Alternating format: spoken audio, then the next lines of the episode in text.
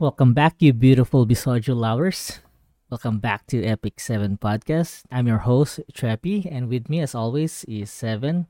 Hi. Yo! How are you? Kamusta yung last pod natin kasi ikaw yung host? How was hosting? It was fun. I was all over the place given yung amount of information that I wanted to talk about pero yun nga. It was fun really. I don't think I gave justice to the topic but hopefully our listeners were enticed to at least look into the rabbit hole and have a look at it with the enthusiasm that I hosted with. So yeah, it was really fun. I mean, obviously, uh, seeing how you tried naman, very passionate naman yung effect. And even I, na I'm gonna segue this to our topic of the day, but kasi ako, not much really a fan of fan service. Pero yung Mm. ata- otaku culture with the anime fans is parang ganun, is they are both anime lovers and streaming games lovers. So, do parang perfect child talaga yung VTubers, which is waifus and gaming. Not necessarily dapat fan service, pero obviously yun ang first gens or whatever, yung mga mga waifus talaga yung mga first uh, VTubers. But also, I've been watching a bit of um sino yon si Iron Mouse Iron Mouse or Yeah, si Iron Mouse. yeah uh, mostly kasi yun medyo crass and gamer not very good gamer but yun talaga and it's really fun and I'm glad you had good and obviously meron naman chance later on we can expand about those because I don't think VTubing is going to end anytime soon. Yeah, given the number of even the number of people who are debuting outside of agencies as I mentioned Mhm. on that episode, at some point it will be parang oversaturated. But regardless, I think it will remain given yung uh, growth of the community. Mhm. So it it's there for I think for quite some time it will be there. And going to our topic of this episode, and medyo tooting our own horn here, it's kasi obviously when making a podcast, medyo kaya na research mo din yung competition mo eh. well, obviously there are people the big personalities, yung mga sikat na artista na meron din silang sariling podcast and from time to time, siyempre part din sa Pinoy culture yung otaku, most of us grew with anime and stuff. Pero I've noticed na parang one of the few or even are we the only consistently talking about anime and otaku culture. So this is a good sign and we'll try to you the listeners keep talking about anime and stuff and anything otaku related, even Japan related and with regards to that, yung today's episode is gonna be about yung parang anime that we have yet to watch, we want to watch, yung anime that we have dropped maybe along the way.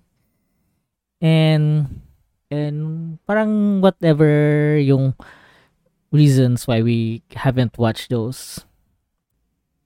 That, that's a good topic because most of the time people think na parang if you're an anime lover or a uh, otaku person, you watch everything and anything that is production companies create. But at some point, maybe at the beginning when you're parang hyped that Yeah. wow, anime is like this, but at some point you are gonna be you cannot pace yourself with the same pace Mhm. that the content is being pop, uh, pumped out. Eh. So Mhm. you will have at some point to decide which are you gonna watch, which piques your interest, and Mm. which animes you have to drop because it's just not working out for you. Yeah. Kasi uh, when during the start nung when we discovered anime, obviously parang newfound drug. but don't do Mm. don't do drugs, kids. So don't do drugs. Anyways, Don't, don't. pero parang ganun. Parang yun ang effect eh. Parang anything and everything anime related consume natin kahit at the time di natin alam na parang shit pala yung show na to kasi for example in sa Cartoon Network isang series nila yung primetime show which is was Toonami meron dun silang anime. Kasi sa budget nila may isang one great anime. For example they would have Be- Cowboy Bebop and maybe some Dragon Ball or Gundam. But the rest of the uh, anime there would be probably shit. And sometimes also with local channels yung mga anime medyo yun eh yung mga spillover na lang from the mainstream anime so most of the time uh, we didn't know some of those anime are shit. And dahil consume ng consume tayo over time we will get burnt out surprisingly. And obviously once we grow older other priorities in life then sometimes wala ding time. And it's not a secret that me and Seven are somewhere in the older scale older side of We are, ma- things we are mature enough to prioritize. we are mature enough to watch mature anime Uh, ra- that's right. Yeah. so, I'll start. Yung medyo dun tayo tumuna sa mga anime na parang gusto kong watch actually. But I haven't watched. On the top of my head, two of those is Bunny Girl Senpai. I I know you've watched this, right? Mm. And the other one is yung Kill la Kill. Yeah. Kasi, back to what I was saying earlier, medyo, kasi dami din akong napanood na anime na na turn off ko sa mga fan service. For example, during that time is uh, Ikitosen, for example, um, maybe some ano bang anime dati na parang fan service lang Ah, parang parang ganun. Kasi once nakit, sang parang feeling ko, if fan service lang yung plot ng anime, parang I'm boring. But over time, after seeing some anime reviews, seeing some scene, especially kasi yung Kill la Kill is produced by Studio Trigger, which is really good show and and ang plot ng uh, Bunny Girl Senpai is really good and I want to watch those. Parang ganun. Kasi, if, pero yun ang main reason ko right now na I haven't really started watching those. Kasi, just watching it is, parang fan service lang to eh. Well, in all honesty naman, I wouldn't disagree kasi most of the animes right now, if they don't have that much of a if the original story kung kung it's a an, an adaptation of a manga or a light novel Mhm. unless the story is pretty deep y- yung animation kasi would compensate by sadly by fan service eh so it's one of the reasons I would understand people gaya na sabi mo are shun, kumbaga turned off or parang they opt to skip a certain anime kasi nga um even from the teaser parang minsan there's just too much fan service. Uh, I think a lot of people who don't like like yung High School DxD Oh is yeah. because it is one of the animes that really have a lot of pie. Oh, pie. Oh. Oh, so people tend to skip that, but I, I- there are there are parts of the story that are quite interesting. It's just that the animation is really filled by a lot of fan service. I mean, for example, high school DxD, would you say good show ba yan? Parang hindi eh. Yun din mga one of the reasons nga in-avoid ko yung mga fan service anime eh. I would say it's it's not mid. It's above mid. Oh. But wow. it's not one of those that you would say, wow, it's a classic or it's a masterpiece.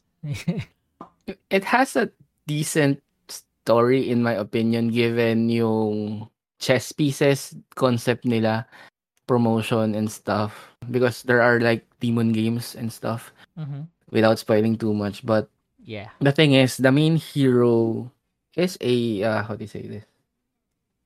It's the typical harem wherein you would want all the girls and stuff. Mm-hmm. Then again, the girls around are since it's a like some sort of demon uh, concept, so you know that there are succubus and have demons and those kinds of stuff there. So Mm-hmm.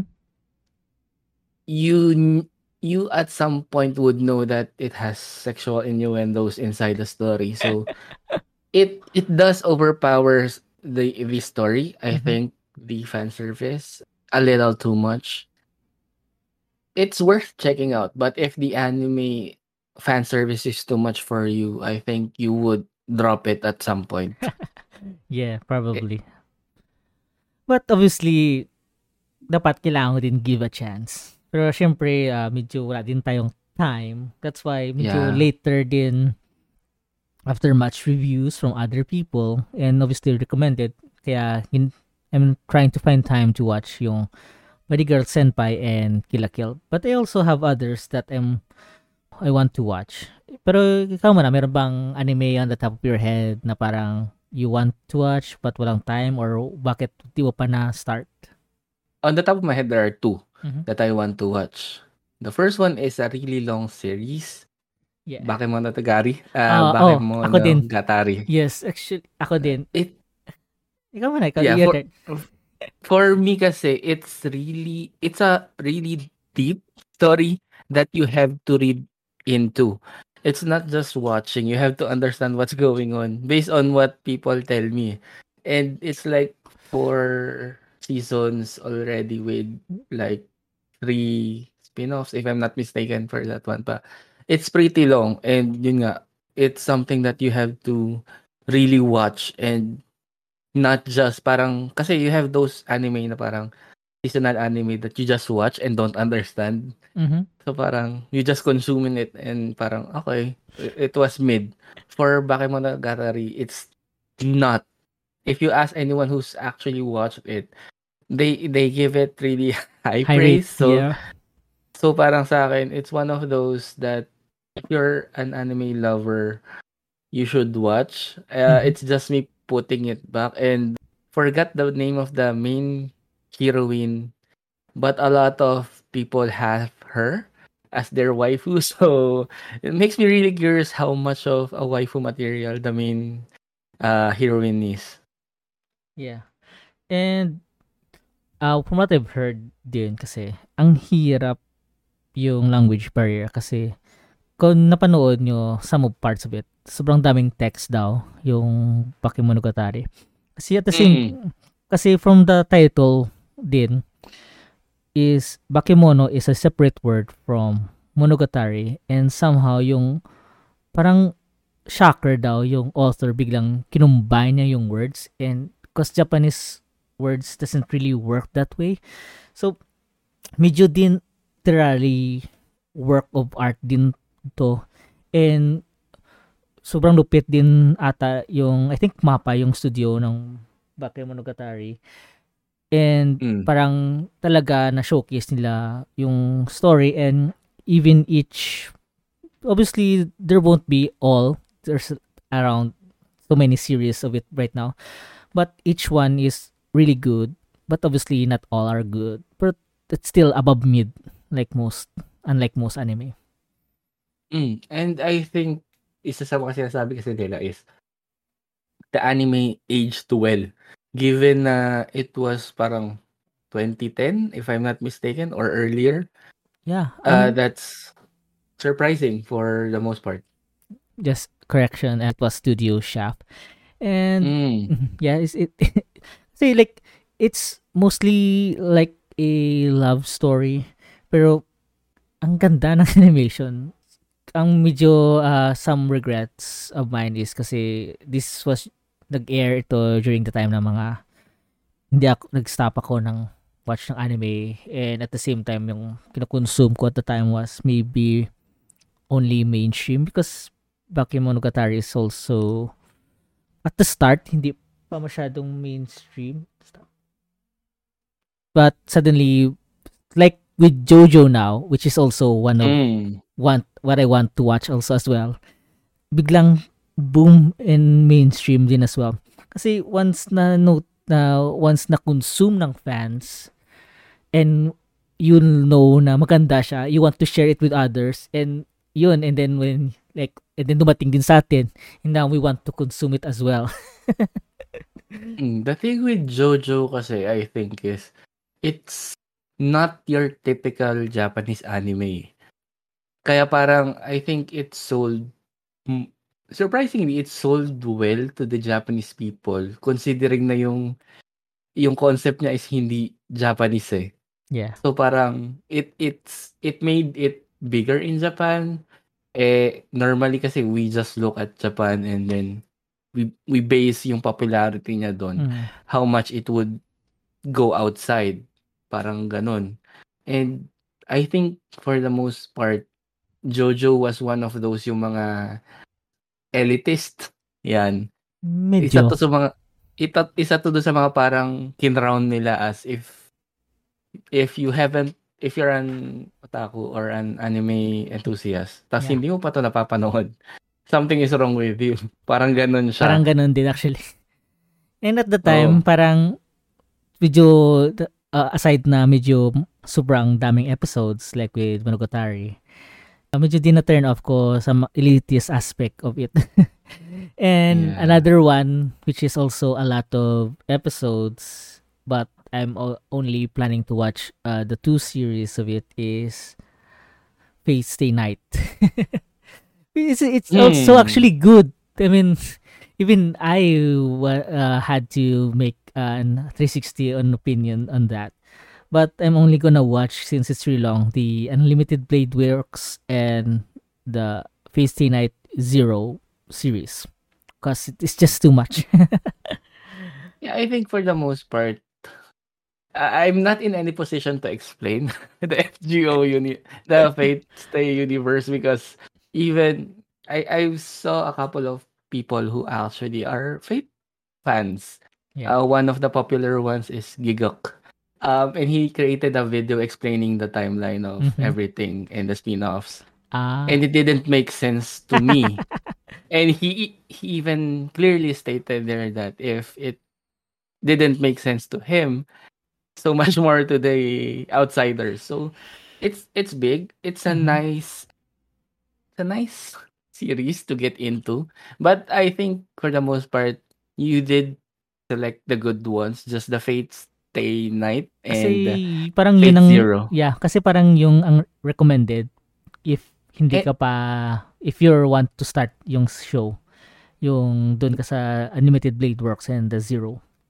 Yeah, it- it's most likely the alternate ano lang uh, for Zero kasi parang alternate uh, if I'm not mistaken if that's the alternate or it's the prequel. Prequel ata. Uh, Mhm. mm, so parang yung yung Fate Stay Night is kay Shiro and I think yung Fate Zero is the father niya. Mhm. Yeah, so tas yung Unlimited Blade Works is I think parang point of view lang ni Rin if I'm not mistaken. Mhm. So it's it's a good series to start as well. Just don't get too invested because I I do know that the Fate universe is big. yeah, I mean, depende naman sa yan. If after you Mm. watch yung series and you want more, kasi minsan may ganun tayo eh. Kasi Mm. meron din time ako that I think it was Slam Dunk kasi basketball fan ako. Once na finish yung anime, I wanted more. So I went to the manga and it obviously if after nabasa ko yung manga nabitin din ako. But at least you have more to content to consume. Yun din kasi yung problema sa ibang na anime uh, which we'll discuss later bakit na-drop natin is minsan yung quality ng content nila nagda-drop din after another season or another series. But with with, these shows that we've recommended so far, parang walang drop in quality eh. And halos, well, technically yung first, yung super first series ng Fate Stay, medyo weak. And then parang nag-rework sila and then it got better. Pero overall yung Jojo, Boku Monogatari, Fate Stay. These are a lot of good anime content if you're really looking for your next anime. Meron ka pa bang anime na parang, I think meron pa ikaw eh. Sabi mo dalawa eh. I think na-mention mo lang Yeah. yung Monogatari. What? Go on. Yeah, the first one is, yun nga, uh, Bakemonogatari. That was the first one. Kasi nga, medyo, medyo, it's an underlying backlog that I should have picked up quite some time. It's fine. I think it's no mystery naman that I, eh, I like mystery anime. Aha. So, another one is that I wanted to watch is Monster. Um, Ooh. You should. This is a very dark one. Um, they mentioned, medyo on daw siya eh. How do you say this? It's a classic. Animation-wise, it didn't, uh, how do Medyo old this? na eh. Uh, it does, didn't scale or age well, but they say that the story is really, really deep and very investing when you're into the mystery genre. So it's it's a crime and something eh. So given how much, hindi naman how much, I'm interested. Most of the time kasi pag may nakita akong mystery anime, I do pick it up. Um, sometimes I do drop it, but uh, this is one of those parang sa Bakemonogatari. Um, people put a lot of high praise and uh, they do recommend it. So these are two parang contrasting nga din eh, 'di ba? Parang if you look at Bate- Bakemonogatari, it's uh, more of parang on the lighter side of things. Uh, Monster is really dark and uh, musky if they if Mhm. how they described it eh. So yun, um those are the two things that I'm putting on my backlog for quite some time. I should really pick those up. Kasi I've read Monster and one of my favorite uh, mangakas is Naoki Urasawa which is the author of Monster. I haven't watched the anime but from what I've heard 74 F siya and ganda ng pacing pacing ng anime is because sumabay talaga siya sa manga. And Mm. that would mean it's really really worth it. And from other people I've heard na kasi like you said it's a dark anime but we're overall satisfied na pinanood nila yung anime. Ako, I don't really want to watch it anymore because I've read the manga from start to Mm. finish. Maybe may I'm not sure if may extras dinagdag sila. But kasi okay na eh. And si Naoki Urasawa, yung mangaka, has also made yung ah, parang yung alam mo yung 20th Century Boys na manga? Mm. Yeah, siya din. Mystery din yan. I don't think that could ever become an anime. It's too long. Because it's really, it's probably, probably yung parang yung best work niya. And I I, started reading that one. Um medyo medyo nasa first chapter pa lang ako. So parang yung yung art style is yeah, medyo old na eh, yung art and Mm. stuff. And, but kung focus mo lang yung mystery aspect, it's uh, really good.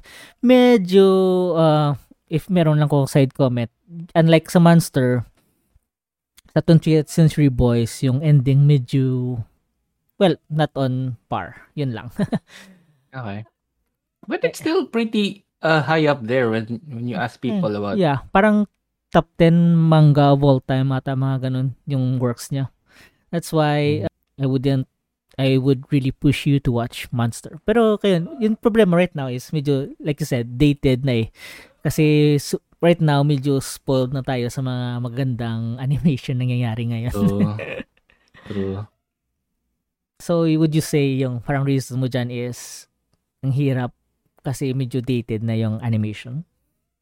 Uh, for Monster, not really. It just so happened kasi na Na right lang. now, oo, backlog lang talaga. When when you realize na, for example, right now, I I I try to to make uh, time for slime because um Regardated Slime is one of my favorite isekais. Maybe not my top, but it's one of it's it's up there. Yeah. And then you have a lot of parang nice animes this season. So parang you just tend to put those that's the thing with backlogs kasi unless you're really freed up parang it's the only time that you try to pick it up parang I was in the vaccination venue the other day Mhm.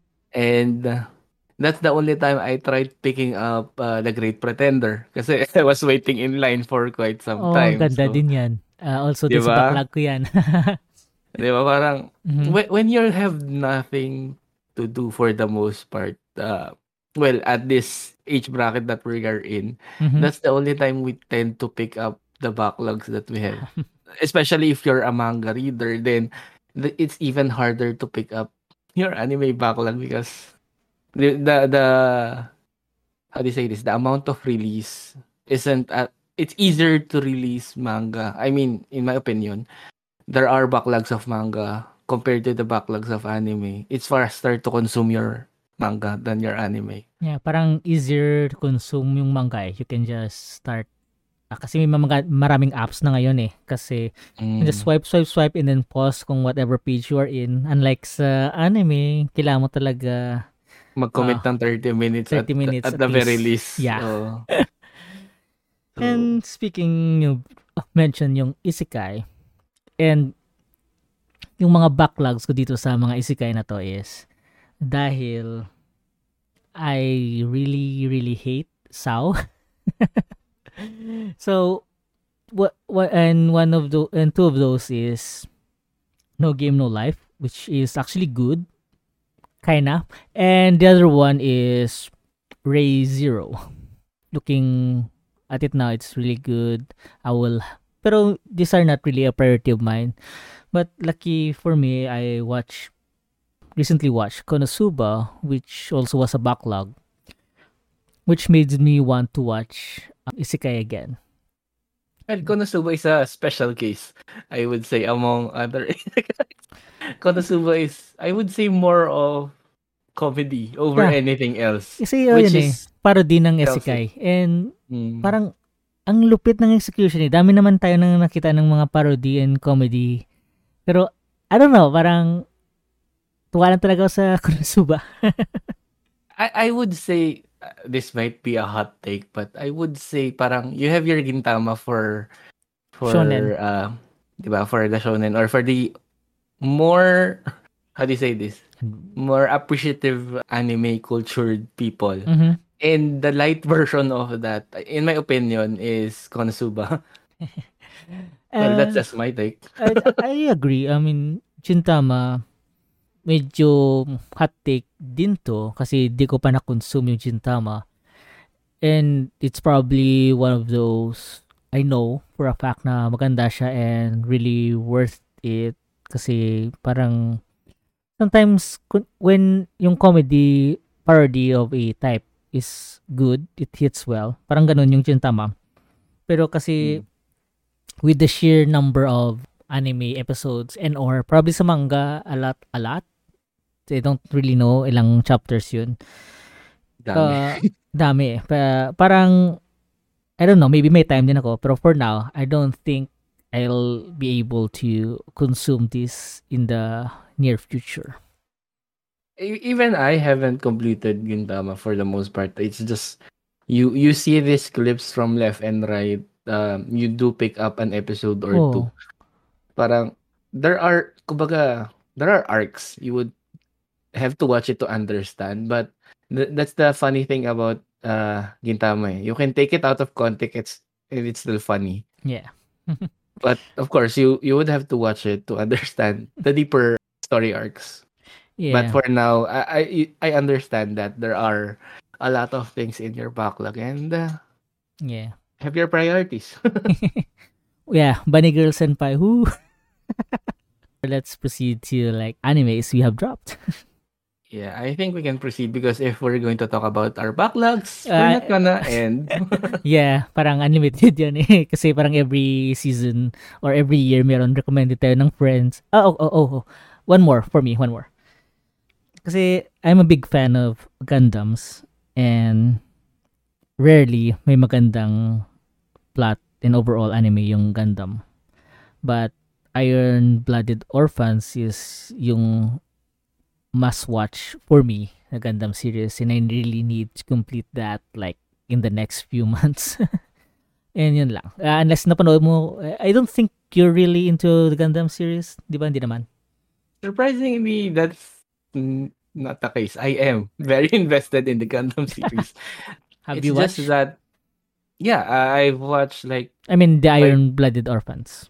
yeah, yeah, the first and second season. Um It- the thing with Iron Blood Orphans kasi the thing that I like with that is it isn't like your Typical. um typical Gundam where everything is overpowered. Iron Blooded Orphans is a parang more how do you say this? Grounded.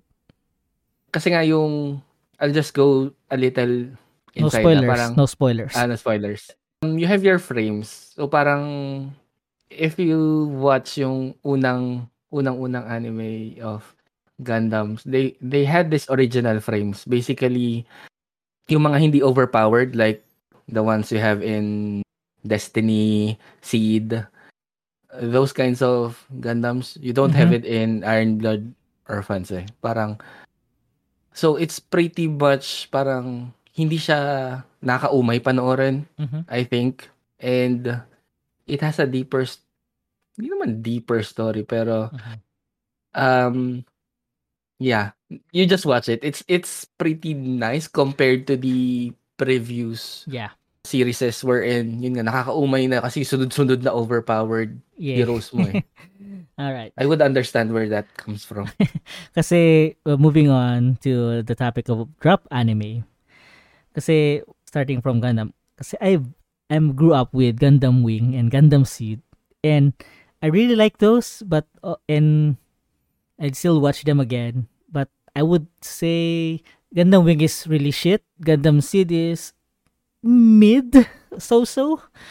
Um but the next one I tried to like but I dropped. It was Gundam Zero Zero, the one after Gundam Seed. I don't know. I just dropped it. It was. It felt. I don't know. Soulless. well, well, for zero, double zero, I I didn't like the story, but I liked the Gundams that were inside the anime. I mean, it was one of parang if you come from uh, yun nga sabi mo Gundam Wing uh, Seed. wing, it was not so parang there's a power gap, but it wasn't that big because of course you have your Epions and you have your wing, so it it's pretty much close. For seed, you have your sadly forgot the name of the main character. Uh, I think it's Kirito. Kirito. Goddamn Kirito. I don't know.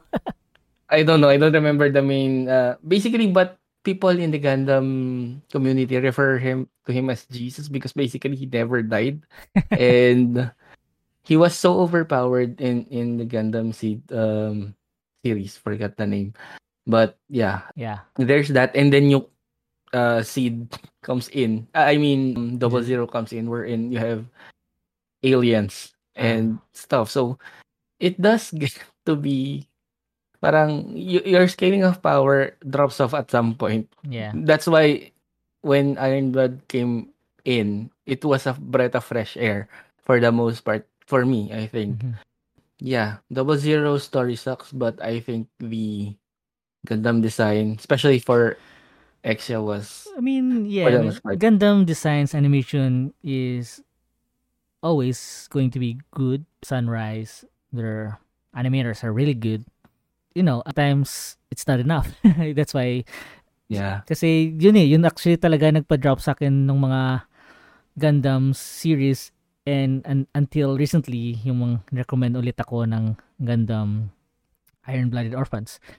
And speaking of which, yung drop other drop shows is mostly all Shonen Jump anime shows I have dropped kasi the sheer yung over, overall yung main reason is probably yung filler eps parang yeah, I don't really want my anime to be to go on forever.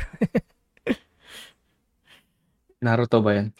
uh, oh, I've, I've dropped Naruto, I've dropped Bleach, One Piece. I'm I am taking a break, but only in manga. I haven't watched the anime because it's for 1,000 eps by now. Still, your favorite anime is, has more eps, yung uh, Detective Conan. Conan. And Ah. I've dropped Detective Conan for for the most part. yeah, kasi I mean, I I don't know. It would it it would be an interesting story na yung parang yung anak mo panonood ko to. Hanggang ngayon parang ganun. Pero I don't know, parang most of the time kasi when it comes to Shonen Jump anime, yung it stretches out too long. While I've finished Naruto, but the manga, the filler apps made me drop it and especially during those time when yung nag-start na ng CGI, yung pangit yung animation. Yeah, those that was the where I dropped. Yung Bleach, I watched the anime after up to uh, until Aizen arc and as well as in the manga I drop it as well. I mostly watch the anime just to see how they will animate yung mga bangkays ng other captains kasi during that arc yung mga captains sa manga shino nila dun lumabas yung mga bangkays nila. So that's why I just watch and then I drop. During the time na gusto ko ulit mag-watch ng shonen, I watch Boku no Hero Academia.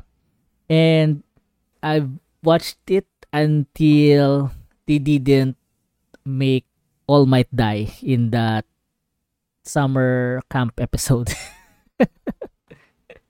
I haven't picked up the anime, so I wouldn't really know how it went in the anime. But Mhm. for the manga, for the most part, I think it's pretty good.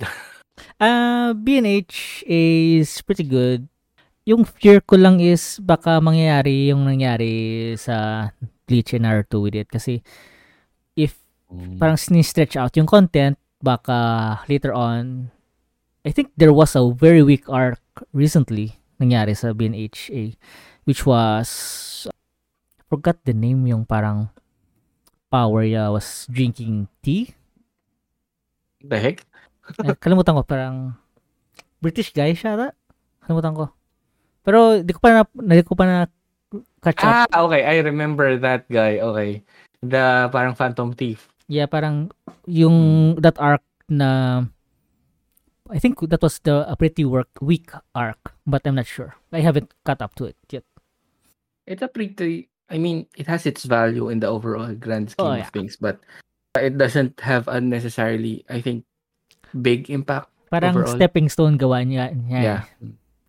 What other animes have you dropped?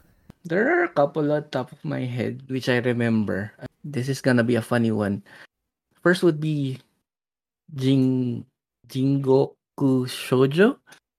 Um, the, Shoujo. the basically the Hell Girl, uh, the one that brings the dead Not over. not Shakugan no Shana? no, no, no, different. Okay.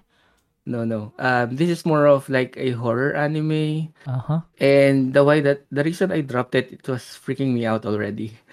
So it was So, very horror effective. Okay, okay. Yeah. So it's not Uh, really bad, but just that too Nah. freaky. Yeah. Yeah, it's one of those re- funny reasons why dr- you drop it. Um, it the main girl, uh, Enma Ai, basically she's a, if I'm not mistaken, a death god or a boatman Mhm. to the afterworld. But basically, I I like watched two episodes back then, and the the wrong thing that I did was I watched it alone in the dark in the middle of the night. so like, and her eyes are basically her pupils are red. yeah. So So creepy. so creepy to the point that I dropped it and I haven't picked it up yet. But it is one of like if you ask people who like horror animes and stuff, the horror genre, this is one of those that they would recommend you watch. It just so happened that for me, I'm not a fan of horror. I just tried it out and um thank you. I'll be moving on. The other one is strictly not up my alley. Um, Oremo. Orem Oremo is oh, a the the incest anime. yeah. Uh, yeah.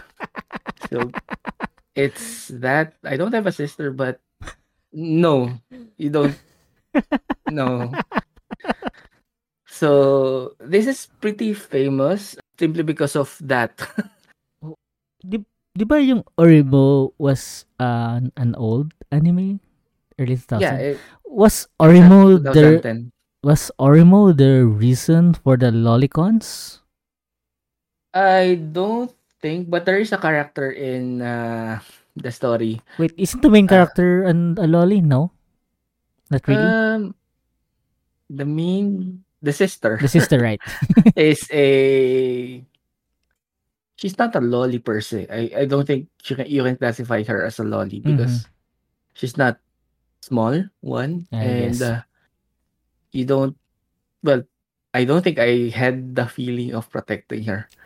So um, yeah, if her friend is a lolly though.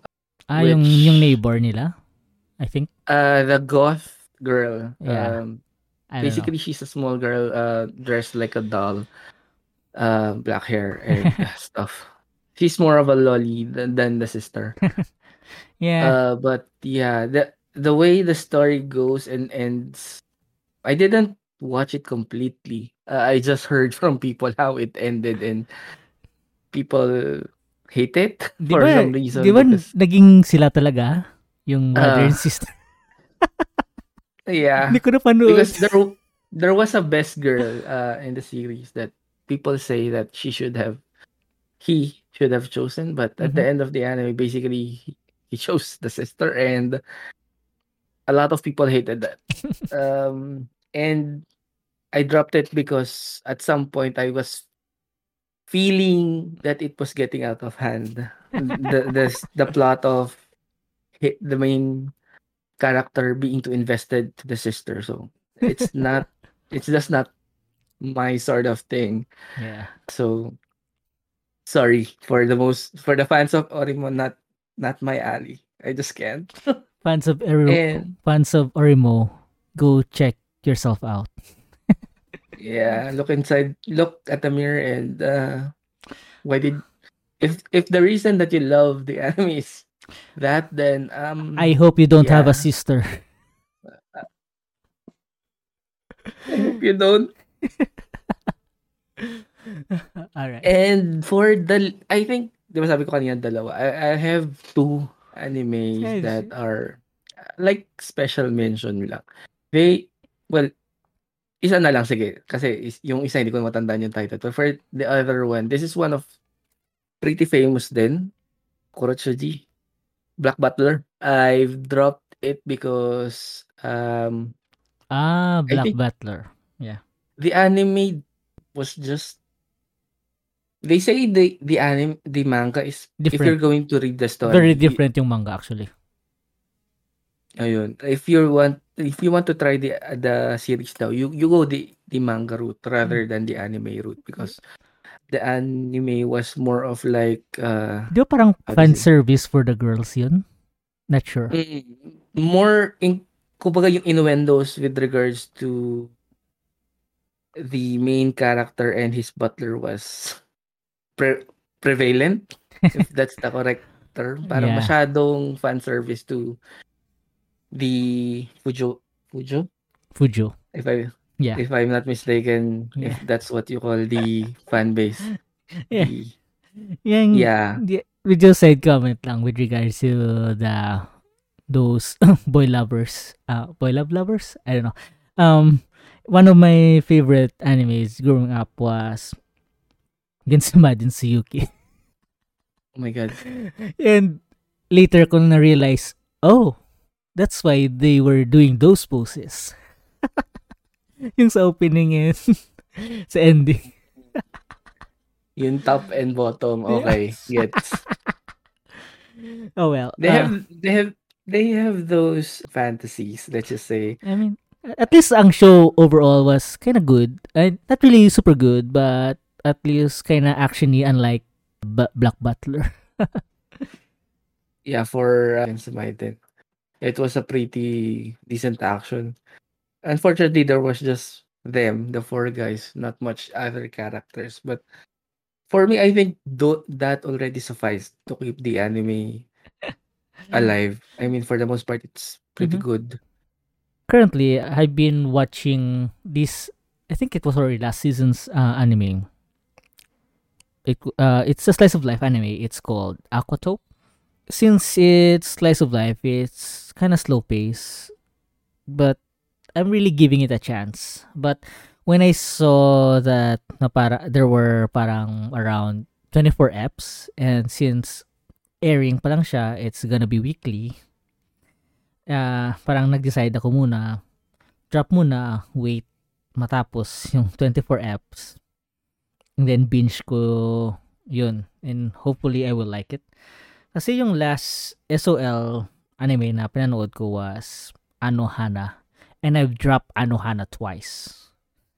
Uh, kasi yung very first app ng Anohana is parang wala nangyari. Parang super boring. And around F3, drop ko ulit. Pero once I've got thankfully tapos na yung Anohana and it was around only 11 or 13 eps 11 parang that, but... very worth it uh good yeah really feel good and I wouldn't say feel good, but feel good. It yeah. it's it broke me. Joke. Yeah. yeah, I mean I mean obviously sad broke. Parang good cry. Good. I yeah, don't know. Yeah, I think it's a good cry for yeah. for um ano, ano. And, and hindi to spoilers, it's been like out for all 10 years na I think. 2011 yun eh. Fuck. If you want a slice of life anime na parang try lang, try nyo yung ano Hana, very worth it. Kasi yung For ano Hana, you just have to be committed because the start is up until to the mid, it really drags. Yeah, I mean, yung other as well, but I don't know why. Actually, I know why. Nag-resonate sa akin. And we've mentioned this before. I I like that you also liked it. It's Hunting Clover. Because mm. I like uh, one of the characters. I really forgot, but it was the older brother of the the genius artist. Anyways, uh, it's really long. It's two seasons and oh, around 50 eps, I think. Yung Hunting Clover. This is it's my favorite SOL anime and I would really recommend it to everyone, but it's 50 eps. So if you don't want that, go watch Anohana. thing with Back Butler kasi 'di ba the reason that I dropped it is was too much fan service. A good one that I dropped because I moved on to the manga is Black Bullet. I didn't drop it because like I wasn't satisfied or whatnot. It's just that mm-hmm. the animation for me didn't quite catch me. That's mm-hmm. why I I just went with the manga. But yeah. Yeah. The the uh, anime just didn't soul yeah. me. And na-mention din natin to earlier and one of the reasons bakit na-drop natin yung anime and just went on with the manga is yung problem with is with the change of direction sometimes uh, merong arcs na skips or biglang filler eps na sila or yung very sad case is minsan walang budget and they choose a cheaper animation studio. Kaya, for example, with the cheaper animation studio, even though it was still good, uh, One Punch Man, it didn't really like season 2. And for and a very famous, recent and famous example of the direction that the studio choose was Promise Neverland. Just read the the manga guys. The, season 2 was really bad. Yeah for, for, in all honestly for um promise neverland the it was more of the direction of the studio rather than the budget. Uh, yeah. uh, just a special mention for a anime series that was really out of budget was um seven deadly sins seven deadly sins oh my god I think that was season three. That yeah. it was so bad that I didn't how I I I don't know how it got to be aired. It was so bad. yeah, parang naging PowerPoint presentation or whatever nangyari dun. Parang, I don't know. It was just bad. But we don't really hate yung artist. Obviously, parang, I guess, stress kayo sa sa time frame nyo, baka OT ng OT kayo, parang ganun. parang, yun lang, parang walang I don't think really sa sometimes maybe sa budget, sometimes maybe walang time. Parang kailangan kasi I've read recently na parang per app yung Japan nagre-release ng episode ng anime. Unlike, for example, with those on sa Netflix, they finish everything or with other series and just air them airs them weekly. Sa Japan ata is per episode talaga re-release. So, baka dun from time to time may mga overtime nangyayari per episodes. Kaya, Well, yeah. For for anime production kasi, just I just remember this. There was one anime that actually tackled anime production as an anime, which is uh, Shirobako, Mhm. if I'm not mistaken. It does shed a certain light in terms of anime production, Mhm. which I personally do recommend people who like slice of life and want to have a better idea on how anime production works. It's it's really light. Um, it's just that I don't think it emphasizes on how stressful it is in reality. Parang it's a tawag doon, yung idealistic view of anime production. Like yeah. there are deadlines but people hit it but in reality people don't. yeah. So Kasi yun din sa culture ng Japan eh. Same with the mangakas na and yung knowledge ko lang with regards to mangakas is probably yung alam mo yung manga na Bakuman?